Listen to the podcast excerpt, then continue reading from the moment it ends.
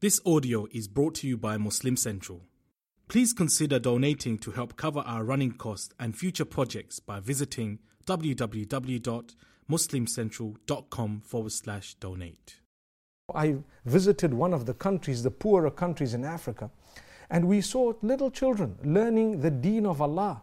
They were learning the Quran, they were learning the hadith, they were writing on slates, they were sitting on the sand outside under the trees, and they were in the heat on little, uh, you know, uh, little pieces of uh, cardboard. And they were studying.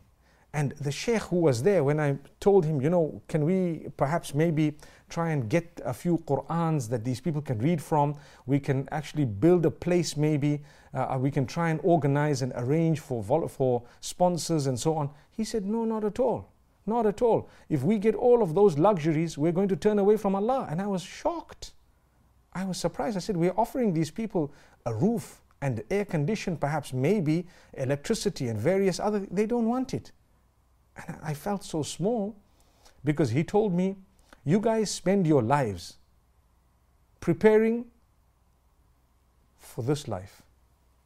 And we want to spend our lives preparing for the eternal life. And he continued with me. And he says, You know, these children, we teach them the deen and the connection with Allah before we teach them about how to earn money. But I think you guys teach your children and you're more keen on money and worldly matters than developing their link with Allah.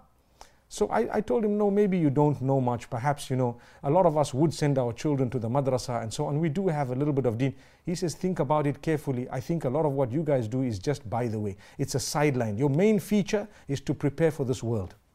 He's right. He, as, as difficult as it, as it was for me to admit it, he's right. A lot of us in our lives, guess what? The main feature is just preparing that for the dunya and the luxuries of this world. Don't you agree? So what happens?